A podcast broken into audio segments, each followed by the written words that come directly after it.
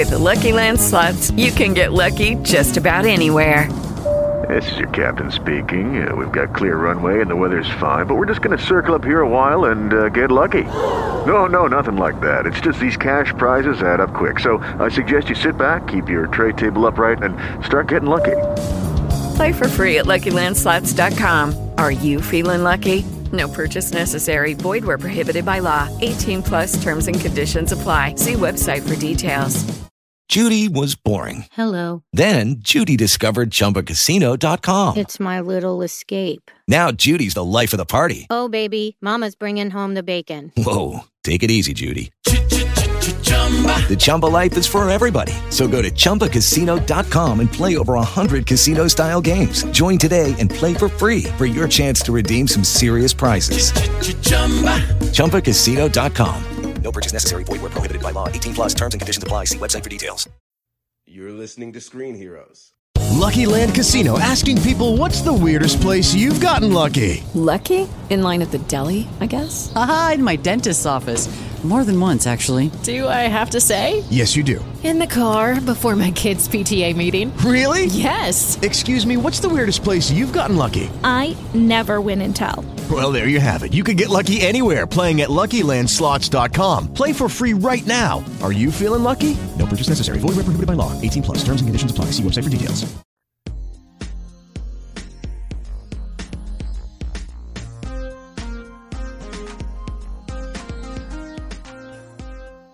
Hello, everyone, and welcome back to the Screen Heroes podcast. I am your host, Derek, and I have with me my two lovely regular co-hosts, Ryan. Hello. And Ray. Hello.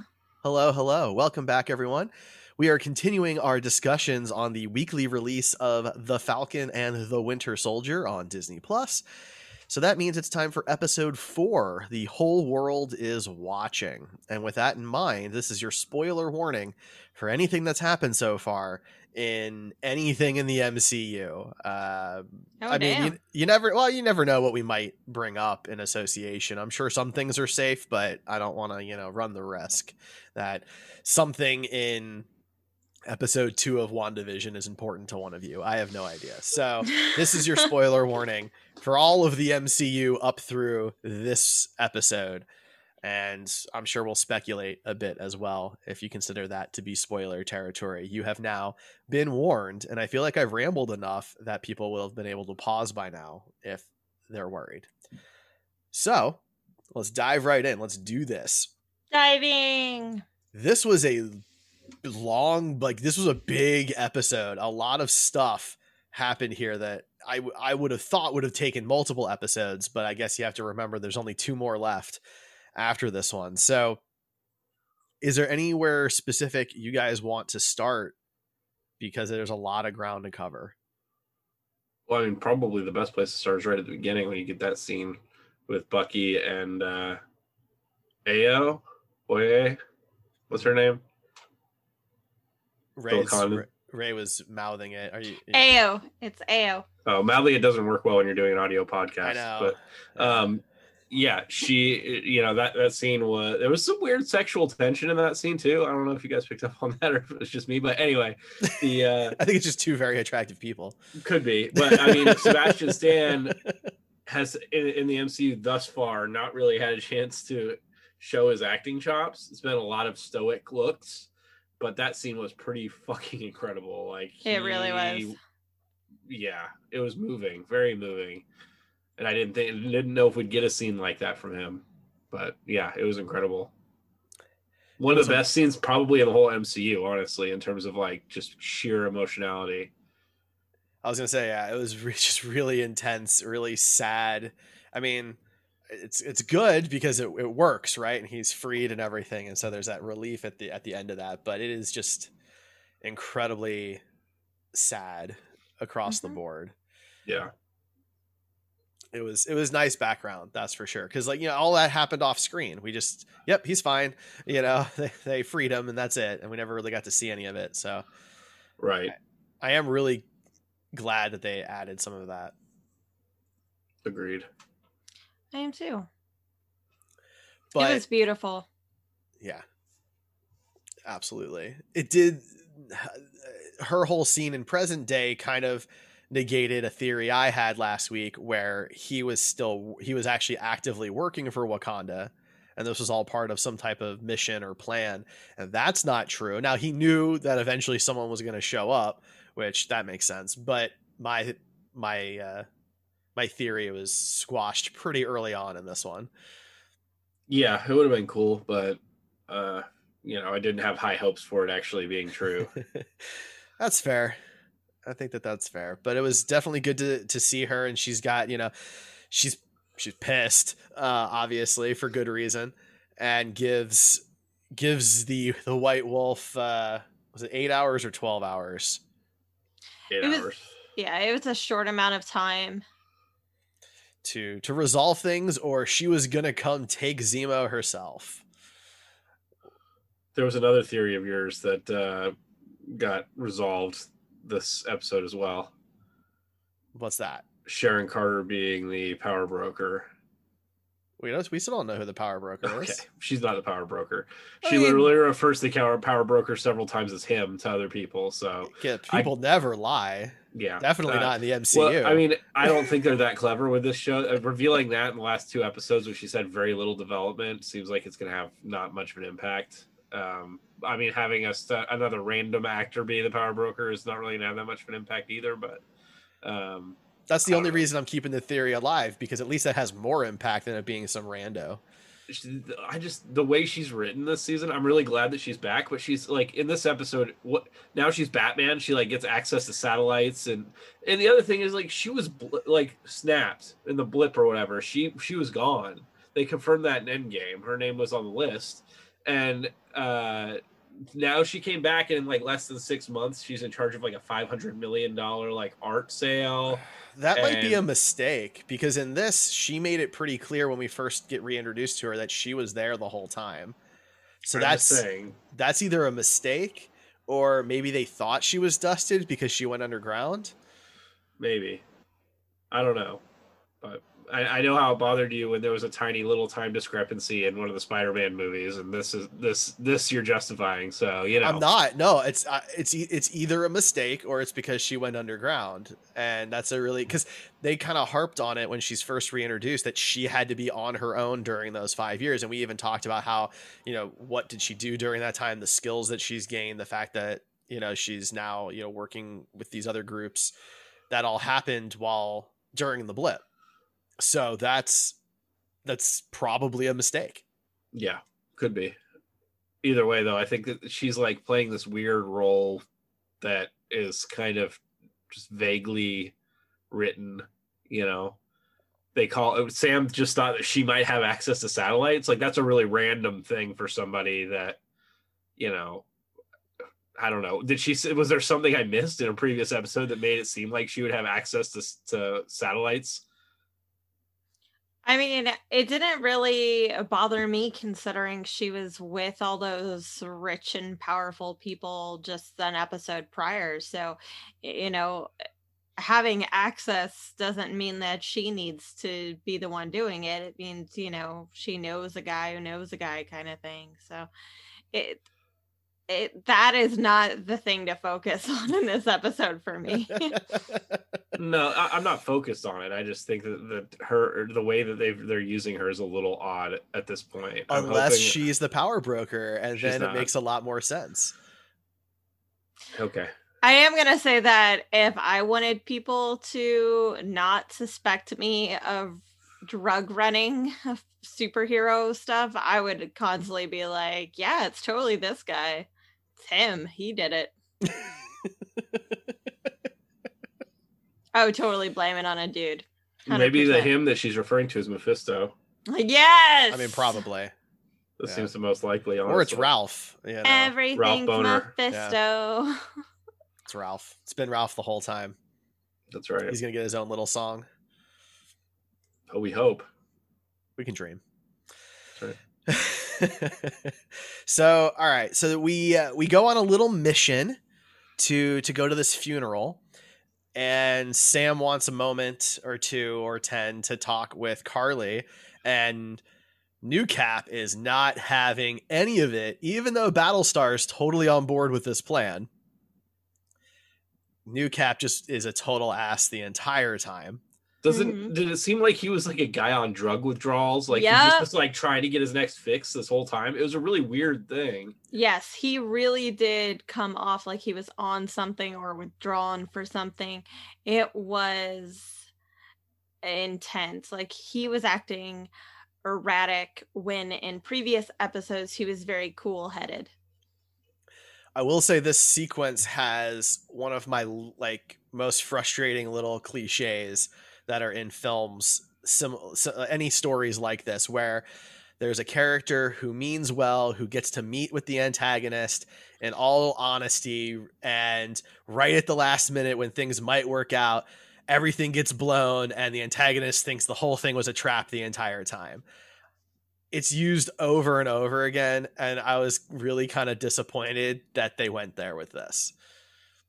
Well, I think there's some stuff that we're skipping over. Like, first and foremost, Zemo being the one to get the information was pretty incredible the way he did it. It was very smart, and, luring kids with candy. Well, not only that, but that's super villain stuff there. It absolutely is. And turning the tables, like convincing the child that the other people are the bad guys, that he's with some really dangerous people that will hurt her and her family. You know, that's top tier manipulation. It is really impressive. I'm surprised Bucky didn't hear him because, or understand him. Maybe he did hear him, but like Bucky speaks like 6 languages that we know of in the MCU at this point. So, it's not crazy to think that he would have understood what Zemo was saying. But there's no real payoff there though. Cause when he is, quote, warning the girl, right, that Bucky and Sam are really bad guys, nothing comes of that. Cause she still takes them all to the funeral anyway. I don't know if that's going to pay off in another episode either. Like this, it may not be anything. But... No, the payoff was that he has the information that from the girl, and they couldn't just go get it on their own. It is keeping his leverage this whole time. Yeah, that was what it was. Oh, so she won't tell them. Right, exactly. He was just ensuring that he was the only one with that information that they couldn't just go ask her. Okay, that works. That makes sense. It's not great, but I mean, that's at least what I assumed to be the payoff for that. No, that works. I'm fine with that. That makes more sense. I do like that none of them would speak to Sam and Bucky. And finally, this one guy's like, we are not refugees. We are displaced. And I appreciate the side that they're giving to these people. They're really making Karli Morgenthau and the other displaced and the Flag Smashers, they're making them very sympathetic. Yeah, they are. And I mean, there's a lot of parallels between things Sam has said in the series and they've said. The one that stood out to me was I think in episode 3, Sam says that he should have probably destroyed the shield.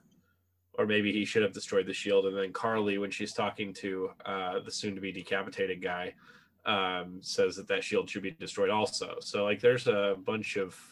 that's not the only one. That's just the first one that springs to mind. So they really are making it like Sam does really identify with the Flag Smashers, and he really understands what they want to do. Mm-hmm. And I like this for a lot of reasons, but mainly it's because the world isn't just heroes and villains, and there are a lot of gray areas for things. I like that. It's much more realistic. It's easier to relate to these people, whereas super villains, most of the time, there's always exceptions when a good enough actor steps into a role, but in general, super villains are just not relatable. But the Flag Smashers are. Karli is. These are people who are fighting for their lives, for their families, for what they built during the blip that was taken away from them by other groups that, by the way, aren't really great organizations themselves, that are also doing bad things in their own way, and they're doing bad things for different reasons. And so I like the complexity. Yeah, no, I agree. Like, there's a good chunk of people in WandaVision and Falcon and Winter Soldier that I may not have, you know, sided with a year or two ago that I am now, because the development that the writers and directors have given them has been absolutely wonderful. Like, I'm not sure I would have ever sided with Zemo, but he is just becoming one of the most interesting characters. And I think that's really a huge part of these television shows. Giving these people more screen time is making them more interesting. Yeah, I mean, he makes a really good point when he's talking to Bucky and Sam about, you know, how you can't really distinguish, you know, super soldiers with like supremacy. Like there's a relation there. Like somebody who asks for that serum is wanting to be superior to other people. That's the whole point of it. Yeah. And so, I mean, he makes some good points. It really, like, you know, makes you think a little bit. And they bring up Steve, but even Zemo, which I thought was interesting, even Zemo has Steve Rogers in high regard. Like he said, there's not been another Steve, or there won't be another Steve. Because again, you know, Zemo's not your typical supervillain, right? He's not looking for world domination and to kill Superman or anything like that. He has very specific goals outlined because of things that happened to him, his country, his family, that are real world consequences, right? And I like that. I like the levels that they've given to him, and the fact that Steve is this unique person because he didn't seek out the serum, right? That wasn't his primary goal. He wanted to help in any way he possibly could. That's what he wanted to do. He wanted to do the right thing. He wanted to, you know, help people who needed help. And it just so happened that that led him to getting the serum, but that wasn't his goal. Right. And I think that's the big difference, right? And I don't think Bucky went after the serum either. No. You know? And so, but it is interesting how scared Zemo is of Bucky constantly, because he knows what he's done in Hydra. You can like see it. That actor does a really good job with Daniel Bruhl. Yeah. Does a really good job with like the little mannerisms around Bucky to like portray that this guy is very scared of Bucky and doesn't really want to be anywhere near him if he can help it. Mm-hmm. I appreciate the two different sides that they're giving, because, you know, almost directly after the conversation that Zemo, Bucky, and Falcon have is a conversation between John Walker and Battlestar Lamar, and he is saying how he would take the serum, how it would help all these people. So you get both of it. You get the being stronger could have personally helped him and his people, and people wouldn't have had to die if he had had it in his system. And then on the other hand, Zemo has seen just how much damage this has also done. So you get both, and I love that. It was really good storytelling to include both sides of the argument. Well, I think John Walker's side is not as clear cut as Zemo's. Zemo's is, I feel like, a much better point. Walker's, you know, I was more talking about Lamar's side of the story than Walker. Right. Well, wait, was it Walker that brought up the like people that that died because of his Medal of Honor or whatever, that whole situation? Walker was talking about how he had 3 medals of honor, and it was it came at the expense of all these people. And then he asks Lamar if he would have taken the super soldier serum, and he says, in a heartbeat. And he's like, I would have helped all these people. Right. And but the other side of that is like, they would have probably killed more people just to help these people, and they aren't necessarily the good guy. You know, they might be the good guys in their eyes, but those other people think they're the good guys. So, you know, it's definitely like a deeper conversation than I'm qualified to have for a lot of this stuff. Mm-hmm. Well, and Cap does have the advantage of basically fighting in 2 very clear-cut wars. Yeah, he fights the Nazis, right? Yeah. Which are just, you know, the universal bad guy now, and then Thanos, who wanted to wipe out half the universe. So there's really very little room for gray area in Cap's life. And so he has that advantage of he didn't have to be around for Vietnam or Korea or the Gulf War or, the war in Afghanistan. He never had to do any of those things that are much more complex areas. Walker probably had to do. Right. Civil War is about as gray as you get because, we've talked about how neither Tony nor Steve have genuine, completely pure, 100% selfless motivations. Right. Yeah. It seemed more like toddlers fighting about something than grown-up superheroes, A little bit. But yeah, I mean, there was a lot of throwbacks to Civil War in this episode too. But yeah, and then you get John Walker coming into the conversation and confronting Bucky or confronting Sam and be like, "Oh, machismo! Like, should I throw down my shield so we can make it even?" It's like, come on, dude, really? It's like the embodiment of toxic masculinity there. A little bit, yeah. And then he gets his ass kicked, and I mean, I loved this fight scene so much. So much. There was such creative use of the weaponry in a confined space. There was lots of good storytelling there, which I'm sure we'll talk about. You get the witty one-liner, like the Bucky, looking strong. I laughed so hard. That was so good. Nothing felt better than seeing this fake Captain America getting his ass whooped. There was just some great memes that came out of this as well. Walker getting his ass kicked. Meanwhile, everybody else is just taking drinks, off to the side. Sipping tea or whatever off to the side. Yeah. Because nobody feels bad for him in that moment. Nobody does.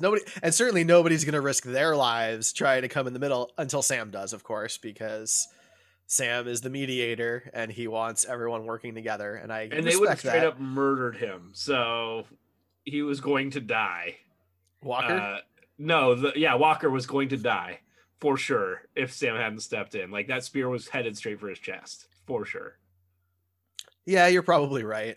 They aren't the type to show mercy, at least as far as I've seen on screen. It was a really impressive scene, and I think the unspoken part of that hurt Walker more was the fact that they were women, right? Because there is this thing of a guy getting his butt kicked by women. Well, he must have a vagina, which is apparently some sort of terrible thing for people to have. I don't know. But that was another level they didn't really touch on. But I'm sure for somebody that's as toxic as that guy is, that, that bothered him a lot. That not only were they not super soldiers, but they were women.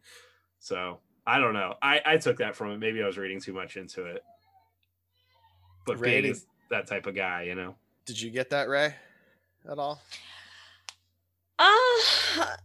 I mean, to be completely honest, I see a lot of subtle misogyny in quite a bit of things. I usually just don't bring it up unless it's more overt. I brought it up this time. You should be proud of me. See, I'm seeing it. The thing with John Walker that makes him so fascinating and so hateable is the fact that he is completely affected by so many different things. There's toxic masculinity in there, there's PTSD, there's misogyny, there is racism, there's the need to be absolutely perfect, to be a symbol, to the whole anger bubbling right under the surface. This man is the pinnacle of mental instability.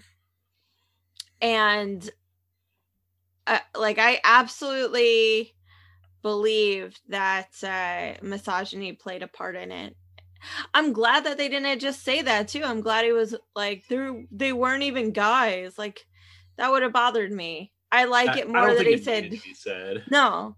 Yeah, but I did think it was important that he points out they weren't even super soldiers. Now he may not be aware of who they really are and why they're so great at fighting, but he had this idea that if he was a super soldier, then he would be able to defeat anybody. He would just be strong enough to defeat anybody, and I think this is a lot of foreshadowing because it's not necessarily just about how strong you are. And he thinks that's going to solve all of his problems, and it's not. Yeah, and I mean, a lot of people predicted it, so I can't take, sole credit. But a lot of, I did say early on that I thought that he was going to get his ass kicked by super soldiers or by a lot of people, and that would force him into taking the serum. It didn't happen exactly the way I thought it would, but I think that, that was a pretty easy guess, and it came true. So, and same with what happens at the end of the episode. I mean, almost everybody that knows anything about the comic books was pretty sure something like that was going to happen. In this case, it wasn't the death of his parents that set him off. It was the death of his best friend, but, similar outcome.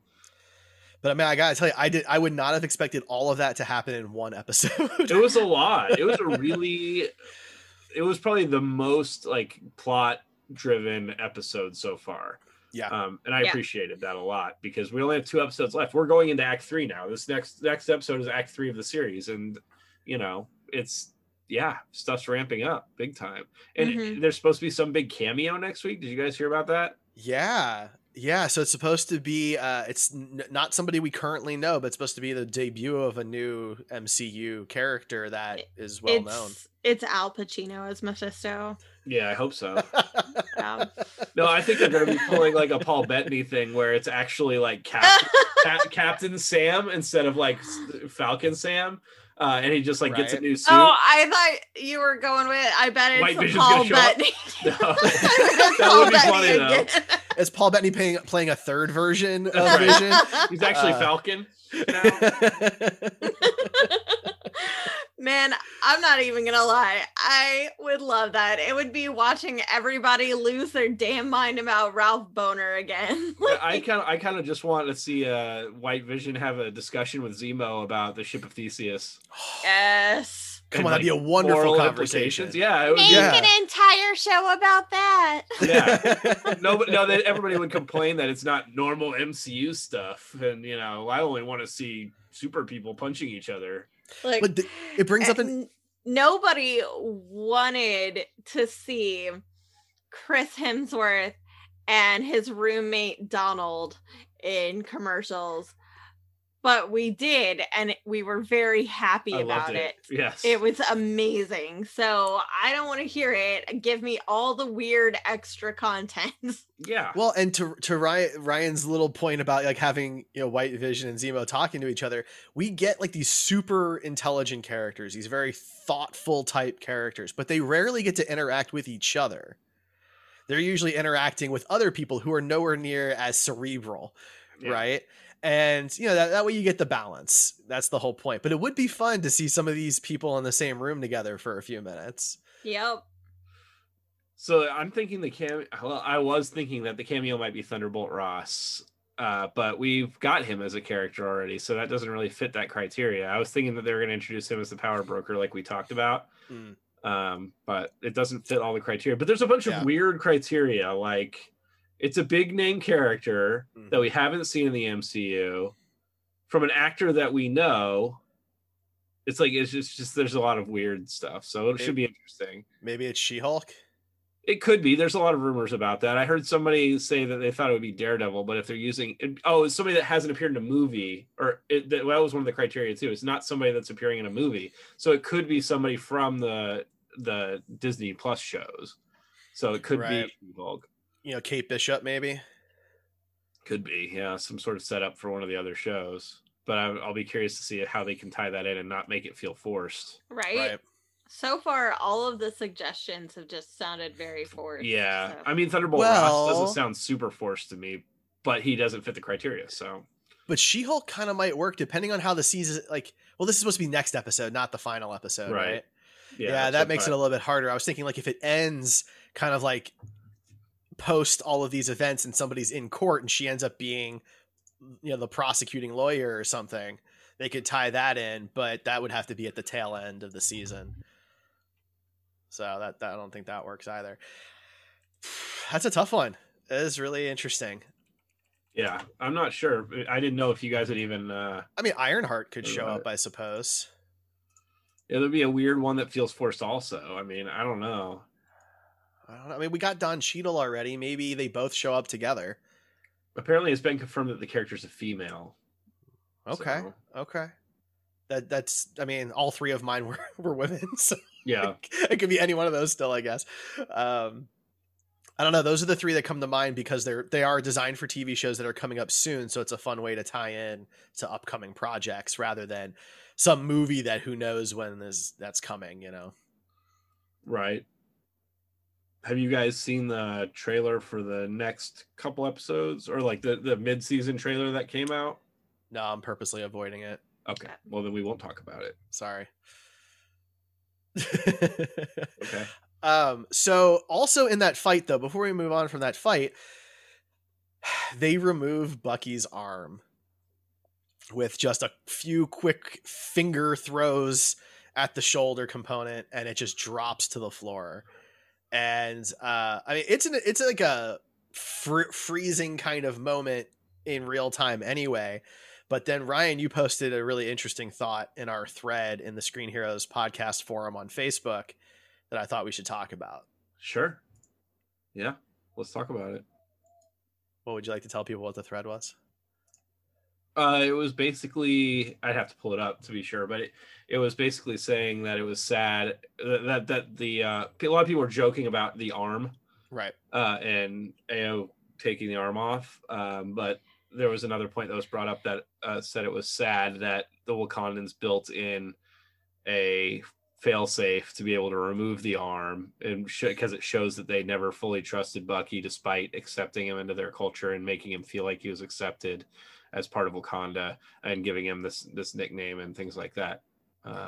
It's incredibly upsetting considering Ayo was the one at the very beginning to help him work through it. Now, she probably was not the only one who worked with him, but she was the one that we were shown. Mm-hmm. And that's important that she's also the one to, God, I hate this, to disarm him. Yeah. Sorry. I know, right? But both of those are important. It's important to know that Wakandans are still an isolationist country, that not just because T'Challa opened the borders to the rest of the world doesn't mean that the rest of the nation, everybody was on board with it. And T'Challa, while he worked with Bucky, he was still under the belief for quite some time that Bucky was the one who killed his father. So getting over that is not easy. And we've seen our preconceived notions get the best of us. So it says a lot about who the Wakandans are. It says a lot about T'Challa as the king, about Ayo, about... all the Dora Milaje. So it was a small moment that told us a lot about these characters. Well, and it leaves Bucky again with another situation of wondering who actually trusts him and if he is trustworthy and if what Steve saw in him was accurate or not. Well, even worse, it shows that there are still people out there that can control him. He had no idea. It was proof that he does not have autonomy over himself, that there's always somebody out there that can have one that knows more about him than he does. Yeah. See, yeah.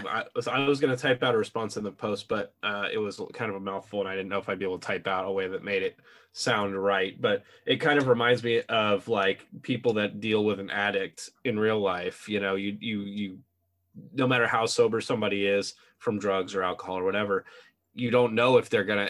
You know, what's the trigger, right? Bucky has triggers that make him act like the Winter Soldier. An addict has triggers that make them want to drink or want to do drugs, and you know, their family or the people around them don't get the luxury of a button that can make them not do that thing, right? But they did have that luxury, and it's very sad, but I don't really blame them for that, for taking that precaution. I feel like anybody that's ever had somebody like that in their life would take that precaution given the chance, and it does, you know, become hard to trust somebody in a circumstance like that, so you can't really blame them, you know. If for any moment his work was all undone, somebody found a way to trigger the Winter Soldier again, there was a good chance that, you know, removing the arm and taking back what they had given him was a failsafe. Yeah. Yeah. I mean, it is sad, but it's understandable. I do understand it. You know, it's like how Batman has a contingency for everybody, you know, in the Justice League. You know, if you really think about it, like, that's kind of messed up. But at the same time, like, well, what do you do if Superman just goes rogue, right? You better have a plan. So it's hard on everybody. And I think just because we're positioned with Bucky and we've seen a lot of vulnerability from him in this show, right? From obviously the beginning scene in this episode, but also earlier on when he's, you know, sleeping on the floor in his apartment and he's all these other things, that we feel for him. We feel more connected to him than we do, you know, pretty much anybody else on the show right now because of that emotional vulnerability. Yeah.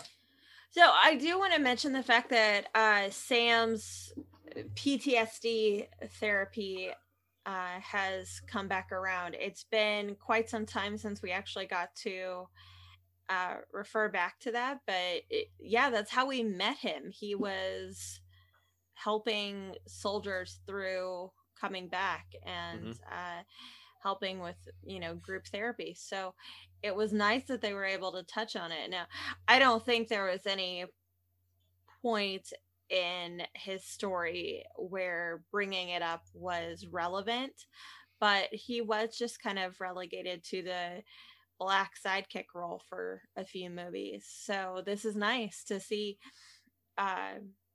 things come back up, to not waste that plot point. Yeah, that was a really cool callback. One of several in this episode, but that one was particularly important because, like you said, he was just a black sidekick for a lot of the MCU. And so him, you know, being able to do important things without superpowers, just by being a good guy and someone that's trained to do these things, was wonderful. Yeah. And he seemed to be having a really good heart to heart up until John Walker kind of ruins it. Pissed all over that. Yeah. And that goes back to that's just a narrative mechanism that I am sick of seeing at this point. It happens like in every genre that has any action sequences and stuff like that. Like, this is just such a common concept that I was really hoping they weren't going to do it. It would have been a really cool touch to not do it. If they got to actually finish their conversation, go their separate ways, and then John Walker, because then it would look like a calculated betrayal of Sam's confidence and not a bumbling kind of erratic mess, right? But that's just me.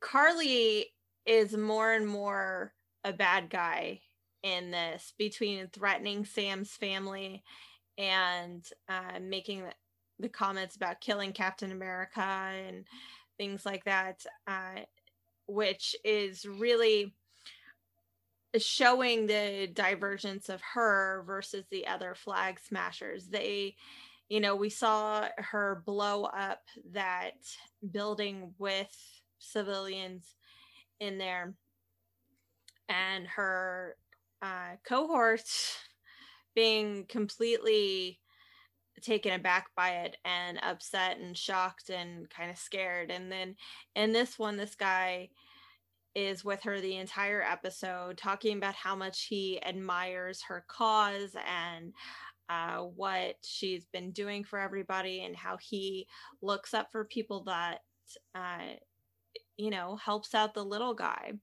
And how much he loves Captain America. Including Captain America, like the Steve Rogers one.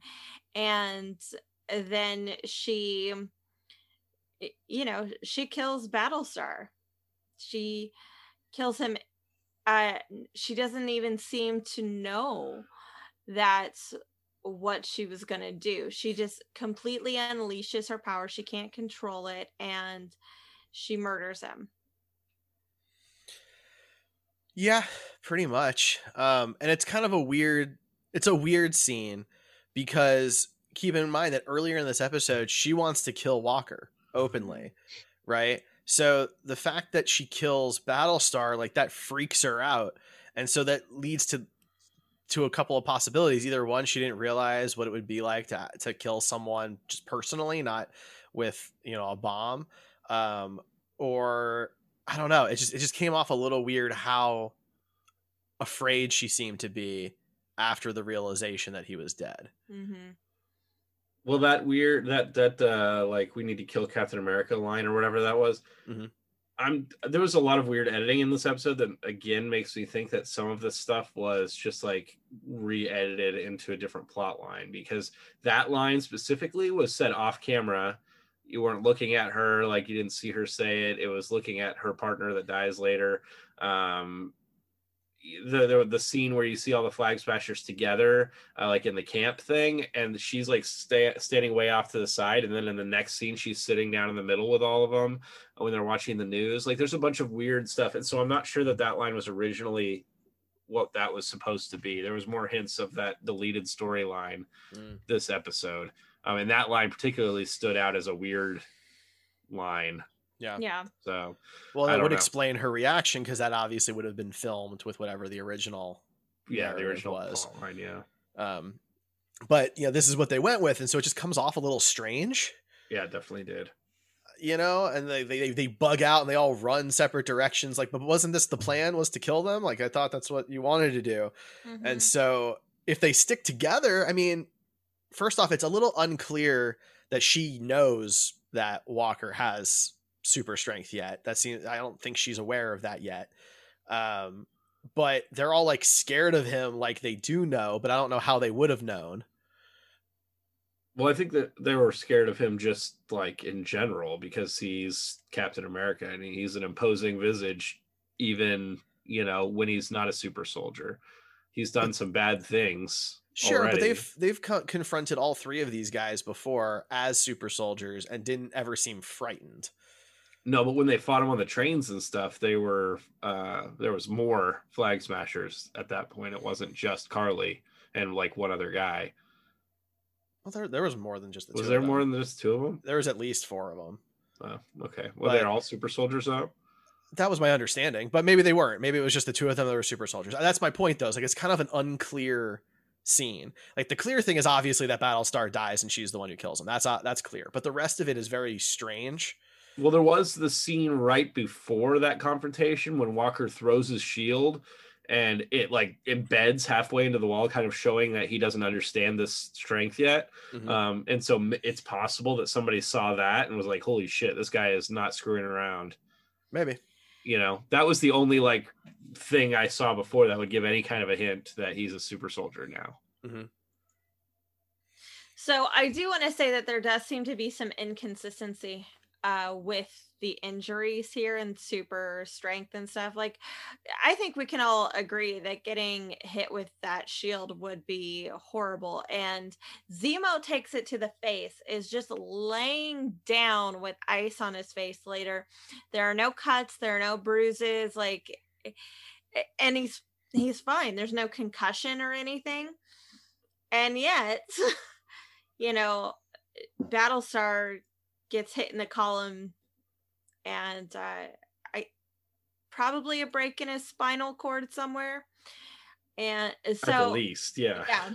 I'm not saying that like his death wasn't, I guess the problem that Zemo just walks away without any scrapes or bruises or anything bothers me a lot.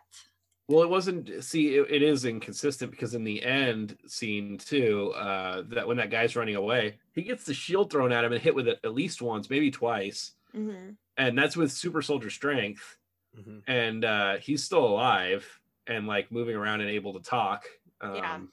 So you would think that shield would do more damage than like just getting punched in the chest would. Yeah, you would think so, but like I think this has always been a problem in the MCU with power scaling, just in general. Yeah. Cause it is hard to be consistent with it, because it's not really mechanical. So it's hard to know, well, is he using his full strength? You know, like maybe he wasn't using his full strength when he hit Zemo. Maybe he knew to dial it back just enough to, you know, to knock him down or whatever. But you know, he's using his full strength in that last scene. I mean, there was no way he wasn't. Right. And so like, maybe that's the difference. And so Karli, maybe she's been holding back, right, on the train sequences and stuff like that. Maybe that wasn't her 100%. And this time it just was, because she was in the moment or something like that. And she used her 100% and it killed him. And that's why she was scared. The problem is that we have to kind of guess what is going on. That's the big issue. I don't have a problem with characters holding back at times, because like, that's what whole Civil War was about. That whole confrontation is all of them holding back because they don't really want to hurt each other. But that's made pretty clear to us. Well, like that last scene, like when he's actually like above the dude to finishing it off, it would not, I feel like if Steve Rogers was doing that, not that he ever would, but he would have chopped through the guy in one. I mean, the human body is not like that tough really compared to a vibranium shield. And this guy, he took multiple hits and was still together. I think that was my, like one of my biggest takeaways, because the amount of hits that Walker did versus what the body looked like. Yeah, like, exactly. Seeing the downward movement. I think it's more just a Disney Plus thing, just honestly. Just horrifying. And yeah, I like it, the imagery and everything. It easily could have been rated R. We've literally seen like Steve Rogers pick up a motorcycle with one arm and like hold a helicopter from taking off. You know. Maybe this super soldier serum hadn't kicked in all the way yet or something like that. I mean, I don't know.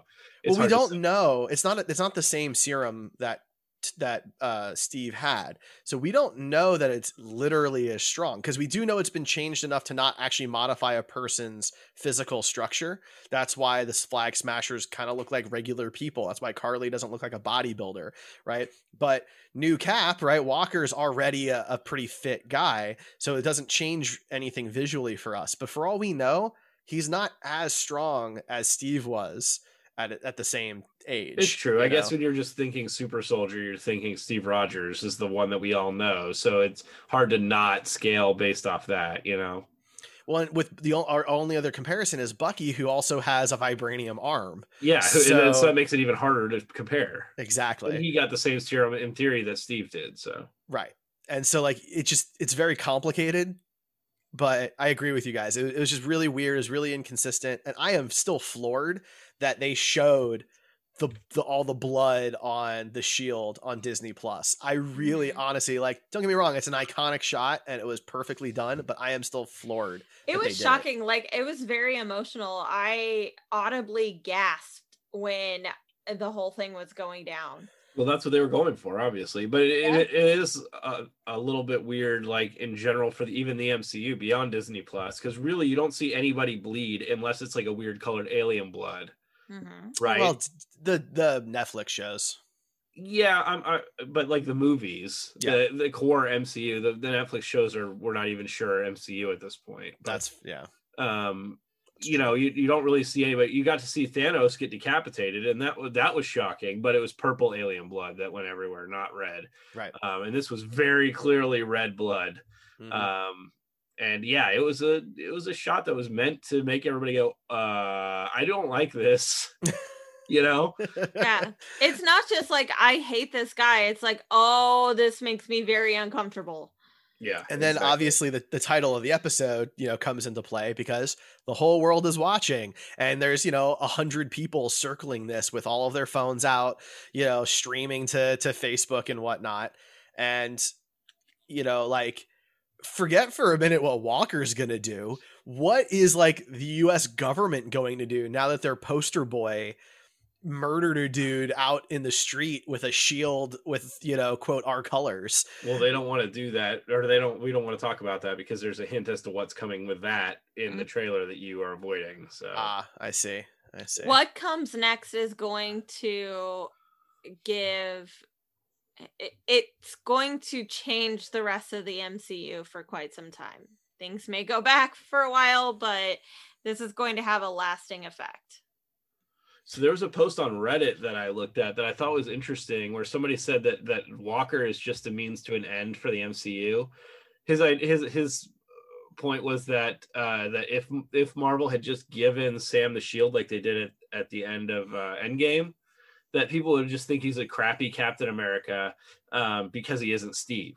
But then now that you have Walker, who's a piece of crap with the shield that everybody hates, they can just all hate on him. And then when Sam becomes Captain America, then it's going to look way better for Sam and people are going to be way more accepting. I don't think that's necessarily true at all. I think it works quite a bit in the context of everything. I think storytelling wise, the government would not have ever picked Sam Wilson as a symbol of the U.S. for no, but Steve Rogers did, and the government was, you know, he was their Captain America. So what are they going to do? Say no? I mean, he had to give the shield back. They didn't say give us the shield back. Where he voluntarily gave the shield back. So at that point, they hadn't been like, well, we don't accept you as Captain America. He said, I don't accept the role of Captain America, and gave the shield back. It is complicated by this because we don't know what they would have done. We don't even, like, to be fair, if Sam had just hidden the shield away, we don't even know that other than Bucky that anyone would have known what happened to the shield. And so the U.S. government may have come up with their own cap with just a non-vibranium shield, right? It's not like they couldn't make a shield that looks like that one, since, you know, in real life, it's not actually made out of vibranium. So, yeah, they could have gone that route. I think that, I don't know, it's weird. It's one thing to kind of have Sam go through an arc where he learns that he does have what it takes to be Cap and that he deserves to be Cap and that he's the Cap that we need. That's one thing. But to have a guy who's just going to be like truly terrible, so, well, this guy's awful, let's go with you instead. For me, it almost cheapens it, because then did he earn it, or is he just not as bad as this dude? Well, this was more not in the context of the MCU, more in the context of the viewers. Because, you know, a lot of people are like, why would Steve pick Sam instead of Bucky, his friend for like 100 years? You know, how does that make any sense? There was a lot of that. We all read it online. Yeah, that never made any sense. It's more in the context of viewers, I think. Right. That people are going to be more apt. Not that people in the MCU are going to be more apt, but the people that are viewing the MCU are going to be like, well, Sam's way better than this other shitbag. So it's going to be way an easier pill to swallow for people. Whereas before, they would have just been like, well, Sam is definitely not Steve Rogers. You know what I mean? That would have been their only comparison. But now we have the top end of good and the bottom end of bad. And as long as Sam is somewhere towards the top end, you know, it feels a lot better than maybe it would have otherwise. Because at that point, Sam would have been potentially the bottom. Yeah. You know what I mean?